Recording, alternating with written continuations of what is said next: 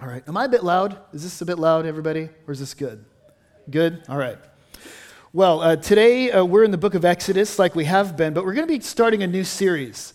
And so for the next few weeks, we're going to be looking at Exodus chapter 34, verses 6 and 7. So we're going to camp here for the next few weeks, just a couple of verses. We're going to go through them slowly, and I'll tell you why in a minute. But let me start like this. Uh, two nights ago, I was talking to Jude, my little one, my, my third born. And I was reading them a book before bed, and just like I always do with my kids, I read them a book before they go to bed at night. And uh, as we are reading, out of the blue, uh, Jude just blurts out, Daddy, I believe in God. And uh, his, you know, of course, his dad's a pastor, so this is music to my ears. You know, he says, Dad, Dad, I believe in God. And he says, you and you know what? I don't believe in Zeus. They're uh, studying Greek history now. So he says, No, I don't believe in Zeus because he's not real. And I said, Great, that's awesome. And uh, it was a great moment there in, in the bedroom there. Jude uh, answered uh, probably one of the most important questions in life Is there a God? Does God exist? But I think there's a more important question than even that. I think there's a more important question because did, did you know that you know there was a recent Pew uh, survey where they surveyed Americans about their beliefs about God, and most Americans believe in God. Most Americans believe that God exists. I think four out of five Americans, 80% of Americans believe that there is a God, that there's some higher power. What I think is a more interesting question, what I think is a more important question, is what is God like? What is God like? Who is God? I think this is the question in life. I've got a friend who calls himself agnostic, and you know he's sort of uh, is, you know, uh, you know, God is unknowable. He's sort of undecided about this question about God. And he, he, always says, he always says this to me. He says, Brent, there may be a God, there may not be. But he says, if there is a God, who's to say what this God is like? And he's zeroed in on that question. What is God like? Who is God? I think this is the question. Is God cruel or is God kind? Is God close up and personal, involved in our lives, or is he aloof and distant? Is God easygoing and, and sort of nonchalant about our behavior, or is God strict? Is he a strict disciplinarian? Who is God? I think this is the, the question because the way you answer this question determines your destiny. The way you answer this question, what is God like? Who is God? sets you on a trajectory. It molds you, it shapes you into the person that you're becoming. And so, A.W. Tozer, who's a theologian, in one of his books called The Knowledge of the Holy, says this amazing quote. He says, We tend by a secret law of the soul to move toward our mental image of God. So, what comes to mind when we think about God is the most important thing about us. Right, so we all have thoughts about God. Tozer says what comes to mind when you think about God is the most important thing about you because your view of God shapes you. Your understanding of God shapes you. It sets you on a trajectory. And so for you, if your God is cruel and hateful and angry, chances are you're going to be cruel, hateful, and angry. If you're God, if you view God as sort of a life coach, you know, who's there to meet all of your personal needs, chances are you might be a little bit narcissistic. Right? If your God is uh, sort of nonchalant and laissez faire about, about your behavior, chances are you might view that, your, your behavior that way. Your view of God shapes you. Tozer says what comes to mind when you think about God is the most important thing about us. And it's important because everybody has, like I said, a picture of God, and most of the time, our picture of God looks an awful lot like us, doesn't it? uh, we sort of mold God into our image, I think, most of the time. Right? And so, uh, you know, you, you, might be here and you're thinking, of course, my God, you know, God votes Republican. Uh, of course, you know, God is for gun control. Or, or, yes, of course, God is this way or that way. God tends to look a little bit like us. He loves all the people we love, He hates all the people we hate. Right? We tend to mold God into our image. There's a, a, a, New Testament professor named Scot McKnight, and he's at the very beginning of each semester, he gives his students two surveys. The first survey, he asks them to describe themselves. He asks the student to d- describe themselves. What are they like? What's their personality like? And then the second survey, they, he, he asks the students to describe Jesus. What is Jesus like? And the professor said that in 90% of the cases, the answers to the surveys are exactly the same. we tend to mold God into our image. Our thoughts about God tend to look a, a, an awful lot like us. And this is a problem because, you know, a, a, God who's sort of a figment of your imagination, a God who looks like you and believes like you and acts like you, can't change you really. This God can't contradict you or challenge you. It, this God can't confront you because this God is a reflection of you. And so, what, who is God? What is God like? This is the question. We need to get this right. And so that's what we're going to be doing over the next several weeks. We're going to be asking the question, what is God like? And in order to do it, like I said, we're going to be looking at Exodus 34, verses 6 and 7. And this passage is, I don't think there's a better passage to uncover what God is like. Because in this passage, what God does is he's, uh, he's talking to Moses, and he, he literally, uh, it's the one and only time in the Bible where God describes himself to a human being. It's the one and only time in the Bible where God pulls back the curtain, where God opens up the door, and He says, Look, here's a window into what makes me tick. Here, here is what I am like. And, and in fact, for Jewish people, uh, this passage is hugely important for, for the rabbis and, and, Jewish people in that ancient culture. They memorize this verse. And so uh, it's, someone once called it the John 3.16 of the Old Testament. You know, most of us know John 3.16. If you've been to a football game, you know John 3.16. Most of us have that memorized. For a Jewish person in the Old Testament, this was John 3.16. This was a verse that they memorized. They said it at every holiday. They, they recited it before they opened up the Torah. And in the synagogue, uh, every single uh, Saturday, they would recite this verse. Every good Jew had this memorized. And in fact, it is the most quoted passage in the Bible by the Bible. So it, it, it's, a, it's a passage in the Bible that the authors of the Bible circle back to over and over and over again. It's because this is ground zero for theology of God. This is the one and only time where God says, This is what I am like. This is who I am.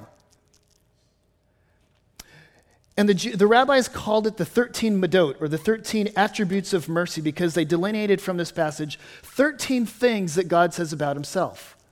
The 13 Midot, these are 13 characteristics that God says, This is me. This is exactly what I'm like. And so we're going to spend the next several weeks uh, uh, looking at this. We're just going to go line by line. And we're just, we're going to be asking the question, what is God like? Who is this God that we worship? Right? You know, I would say that most of us believe in God or some higher power. The question is, what is this God like? That's what we're going to be looking at for the next several weeks. And so my plan today is just to kind of do an overview of the passage. We're not going to really get into it much. We're just going to do an overview, and I'm going to specifically look at the first part where God talks about his name. God has a name. God tells us his name. And uh, we're just going to kind of camp on that, get a brief overview, and then we'll close. If you want a roadmap, here it is. We're going to look at uh, Moses' request, and then we're going to look at God's answer, and then we're going to look at God's ultimate answer. So that's kind of where we're going. And so let's look at Moses' request here.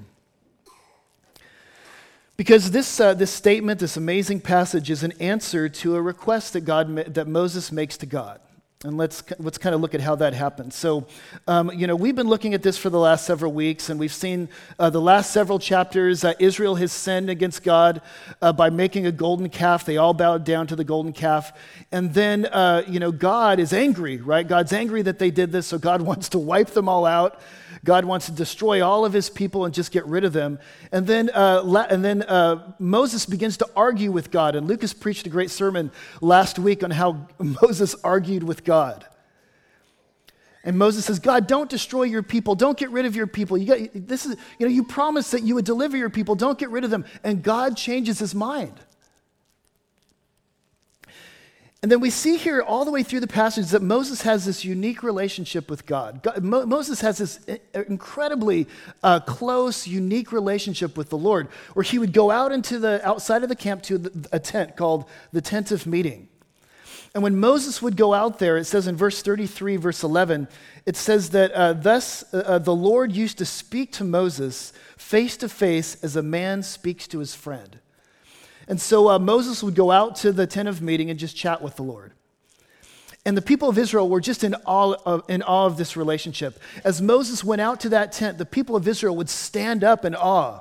As, as he walked out there and he'd go into the tent, they'd all sit down again, kind of like what we do during the scripture reading, or maybe what you do during a football game.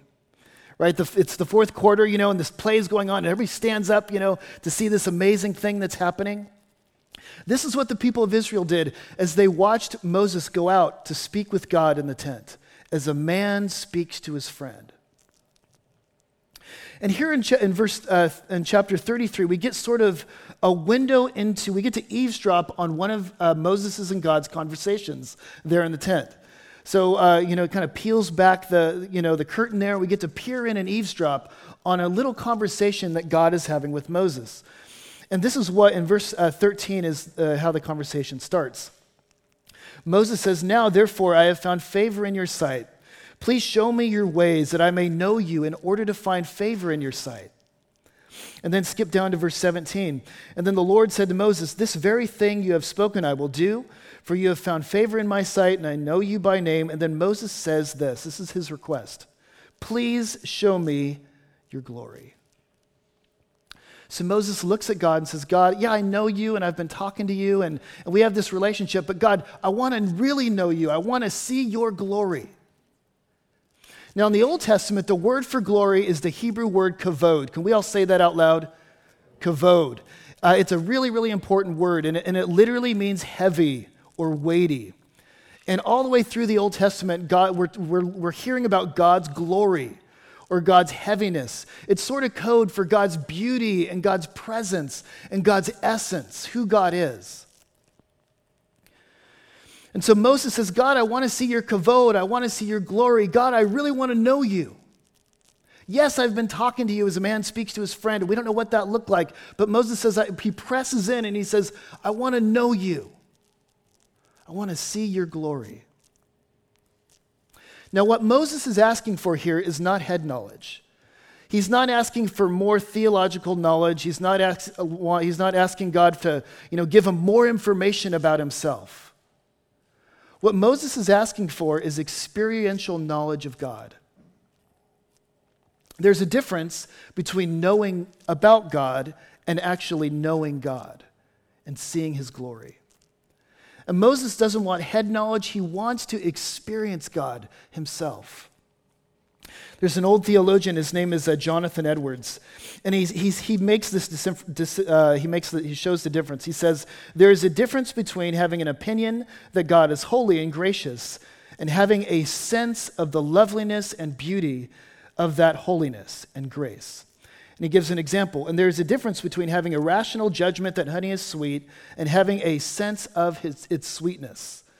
So you, you could know that honey is sweet, you could know all about honey, but there's nothing like actually tasting it. And Moses is saying, I want to know you like, like it, what it's like to know the taste of honey. And by the way, last week I, was, I didn't preach last week. I was up there on the third floor, and I was speaking to some people after the service, and they were um, taking a trip to California. And they said, uh, what is, We've been to the East Coast and we've seen the beach over there. What is the beach like on the West Coast? And so I started to describe the beach to them. You know, it's you know, there's probably more rocks on the West Coast than there are on the East Coast, and the current is stronger on the West Coast. The water is colder, the waves are bigger, the sand is brighter. It's just way better, isn't it, right? I was describing it to, to, to her, and then I just stopped and I just thought, you know, you just got to go there. You really don't know the beach in California, you really don't know the Pacific Ocean unless you've experienced it. There's a difference between knowing about God and experiencing God. There's a difference between having theological knowledge and getting all the answers right on the Sunday school test and actually seeing God's glory. And Moses says, I want to see your glory. I want to know you. I want to, I want to experience you, God. That's Moses' request. Well, what's, how does God answer the request? God answers the request by, by telling Moses that he's going to proclaim to him his, his name. He says, Moses, you actually can't see me. He says, because if I literally showed up and you literally saw me with your eyes, you would die. Moses is like, okay, forget that then, forget that. but God says, I'll do something, I'll do, I'll do you one better. I'm going to pass before you and I'm going to proclaim to you my name. And so Moses goes up on the top of Mount Sinai. God hides him in the cleft of a rock in sort of a little cave up there. And God passes before him. And it says there that God proclaimed to Moses his name. And that's, what, that's when we get to this amazing passage. I'll just read it here. This is what God is doing 34, 6, and 7. When God describes himself, he's proclaiming to Moses his name. He's, it says, The Lord passed before him and proclaimed, The Lord, the Lord, a God gr- a merciful and gracious, slow to anger, and abounding in steadfast love and faithfulness, keeping steadfast love for thousands, forgiving iniquity and transgression and sin but who will by no means clear the guilty, visiting the iniquity of the fathers on the children and the children's children to the third and the fourth generation. What's God doing there? God is proclaiming his name. In fact, that's how the little passage begins. The Lord, the Lord. This is God's name. What does it mean for God to proclaim his name then? Moses says, I want to see your glory. And God says, Okay, I'm going to proclaim to you my name. What does it mean for God to proclaim his name? Is it like, you know, I can proclaim my name to you this morning? Brett, right? I proclaimed it right there. Did you like that? Uh, is this what? No, she says. what does it mean for God to proclaim his name? What does that mean? Well, in the ancient uh, Near Eastern culture, uh, names were incredibly important.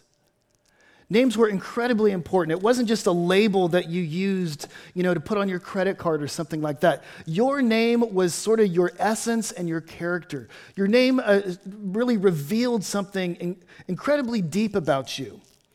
And so there's one scholar, Michael Knowles, who puts it this way In the world of the Hebrew scriptures, a personal name was often thought to indicate something essential about a bearer's identity, origin, and birth circumstances or the divine purpose that the bearer was meant to fulfill.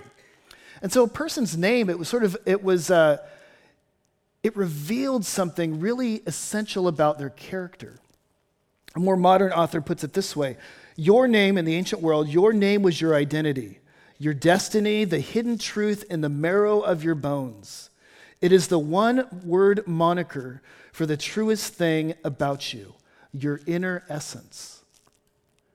And so in the ancient world, you think about the names in the Bible, you know, every name means something. So Abraham, or Abram, his name was changed to Abraham, which means father of many nations. Right? That was a very positive thing. And then there was the name Jacob, which he was sort of a scoundrel, and his name meant heel catcher. And then there was Moses, whose name literally means drawn out, and he, and he drew God's people out of, out of slavery there in Egypt. And so in the ancient world, uh, words or, or names were incredibly important. They were meaningful, they were uh, revelatory. I know names are important now, you know, and I know it's important to every mom and dad in this room. I know you spent months going through that thick name book where all the names are listed, listed in alphabetical order, you know, and you've spent months, you know, throwing out names. What about Bertha? No, that's your aunt's name. I hate her, you know. Or, or what about John? No, that's too boring or whatever. Name, we know that names are important. But in the ancient world, names were incredibly important. Um, I've, i know a joke about names, and I just, I just need to tell you. It's, this, it's a little preacher joke, but this, uh, it's, it's this lawyer, his name is Odd. And uh, the poor guy, everybody made fun of his name, and they called him Oddball, right, an odd guy or whatever. And so this lawyer, when it came time for him to write his will, he had very specific instructions. He had enough trouble with his name in his life, he didn't want it to follow him into his death. And so he says, On my tombstone, I want you to write, Here lies an honest lawyer. But then when everybody walked by the tombstone in the graveyard after he had died, they said, they looked at it and they said, oh, that's odd. right? Names are important, but in the ancient world, names were incredibly important. They were your identity, your destiny, the hidden truth, and the marrow of your bones. And so, what is God doing when He says, I'm going to proclaim to you my name? He's saying, I'm going to show you my essence. This is who I am. This is the hidden truth in the marrow of my being. This is my character. This is what I am like, my name. I'm going to show it to you, Moses. Now, I love this because God doesn't start describing himself the way we do. You know, I like to read theology, and some of you do too. And if you pick up a modern theology book in the West, what does it start with? It starts with almost a scientific description of God. The omnis, God is omnipresent. He's everywhere all the time. He is omniscient. He knows everything. He's omnipotent. He's all powerful. But when it comes for God to describe himself, he doesn't start there. And I believe all that stuff. But that's not where God starts when he wants to reveal himself.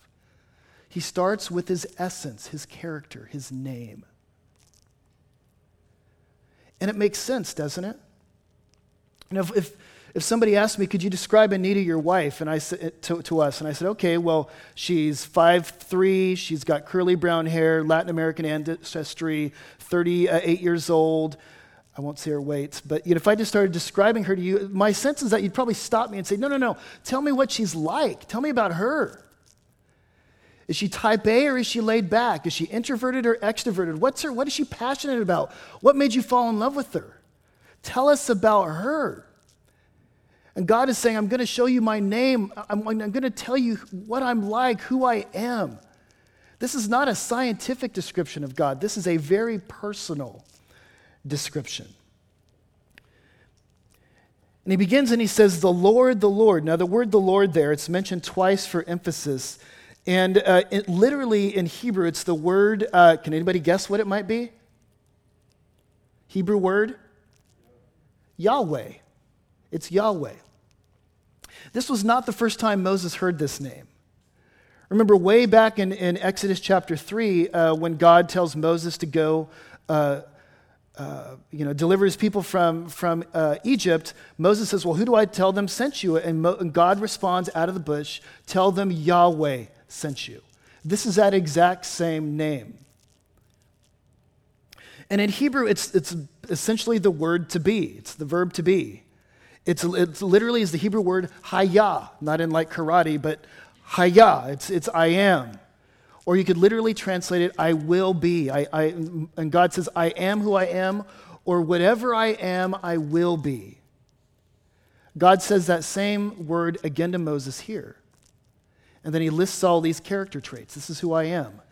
And it's like God is saying, This is my name, this is who I am, this is my essence, and I will always be this way.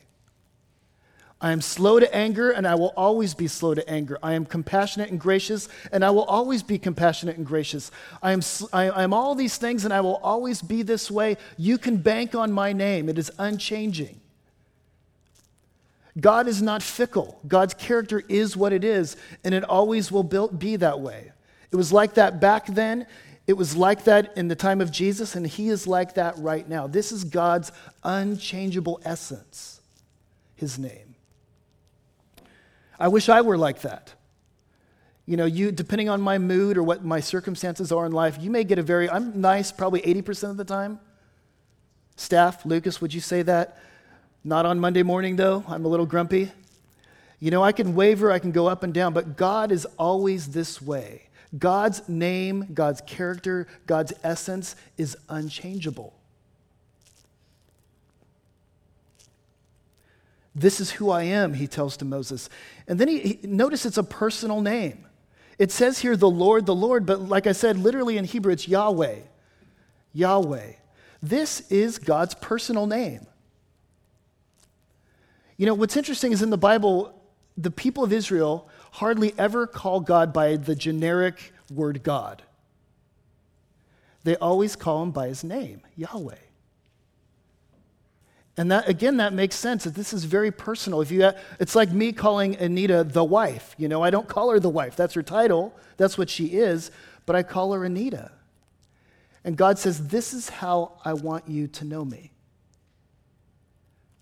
I don't want you to just know about me. I don't just want you to know some information. I don't want you just to believe that I exist out there. I want you to know my name. I want you to know who I am. This is the way I want to relate to you. You can address me. I'm not hidden. I'm not out there and unknowable. I am pulling back the curtain, and I want you to call me by my name, he says to Moses. And then he begins to list all these character traits. God says, This is who I am. This is, describes me. This is my character. This is my essence. So that's we've seen Moses' request. This is God's response. He says, "Okay, you want to know me? You can. I want you to know me." God pulls back the curtain. But, but God's ultimate response here, we're just going to shoot ahead real quick here before I end. God's ultimate re- uh, response to this question, show me your glory, is answered in Jesus. Thousands of years later, Jesus Christ is born into the world. And what we have in Jesus Christ is the embodiment of God's name. This is who Jesus is. Jesus Christ is God's name, God's character in human flesh. In John 1, there's a little uh, passage there where it says this The Word became flesh and dwelt among us. And we have seen his glory, glory of the only Son from the Father, full of grace and truth. And then John goes on No one has ever seen God but the only God who is the, at the Father's side, he has made him known.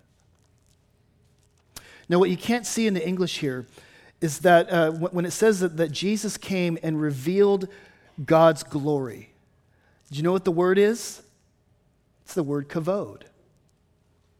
Jesus Christ is the embodiment of God's kavod, his glory, his name. And the, the, Exodus language is all over here. He dwelt among us. That literally is the word, he tabernacled among us, full of grace and truth. Grace and truth is compassionate and gracious. It's a translation of the same Hebrew words in Exodus 34, 6, and 7. And so, what John is saying is that Jesus Christ is, is the embodiment of Yahweh, God's kavod, God's glory in human flesh. Jesus Christ is God with a loudspeaker telling us, I want you to know me.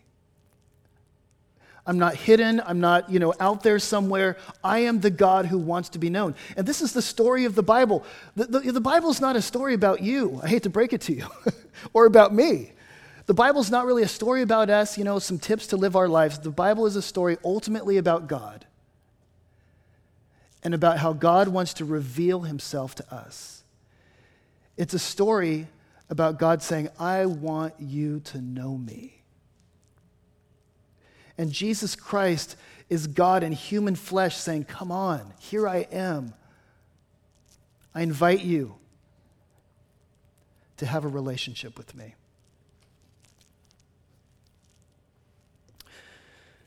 So, Jesus Christ is a visceral, tangible, clear embodiment of the name of God. And so this is the introduction to the passage. Moses says, I want to know you, God. And God said, I've been just waiting for you to ask me that question. And he pulls back the curtain and he lets Moses in. And he says, I invite you to have a relationship with me. And ultimately, it culminates in sending his own son into the world for us to know God. Well, let me apply this for just a few minutes before we're done. If God invites us in, here, here's the question I want you to just ponder this week Have you accepted his invitation? You know, I think I could say this without fear of contradiction.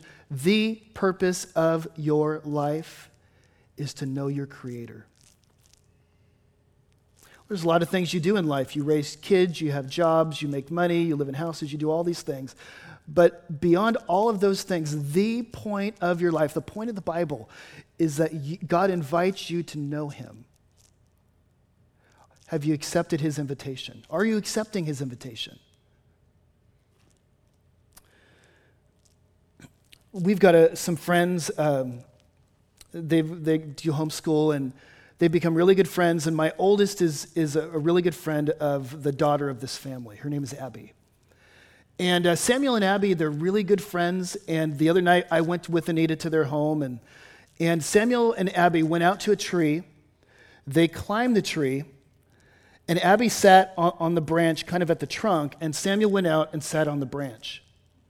And they sat and they just talked to each other for like 15 minutes. And I don't know what they were talking about Star Wars, Legos, I have no clue. But they just chatted. And I, and I said, Anita, did you, did you see that? And she said, Oh, yeah, they do that every, every time. They're friends. They're chatting together. And God says, This is the way I want to relate with you. God says, I know you already. I already know your name. I want you to know my name. I want to speak to you as a person speaks to his, his or her friend. God says, I've opened up the door. I've pulled back the curtain. I've sent my son Jesus. I want you to know me. This is the point of your life.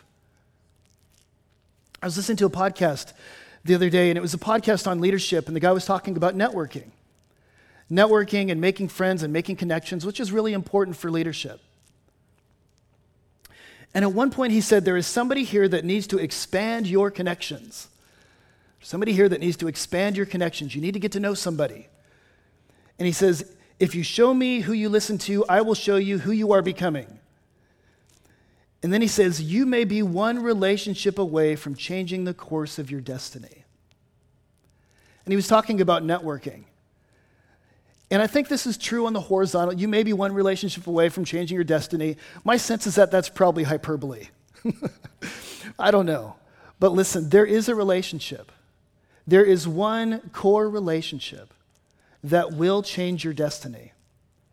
And it is your connection with your Creator.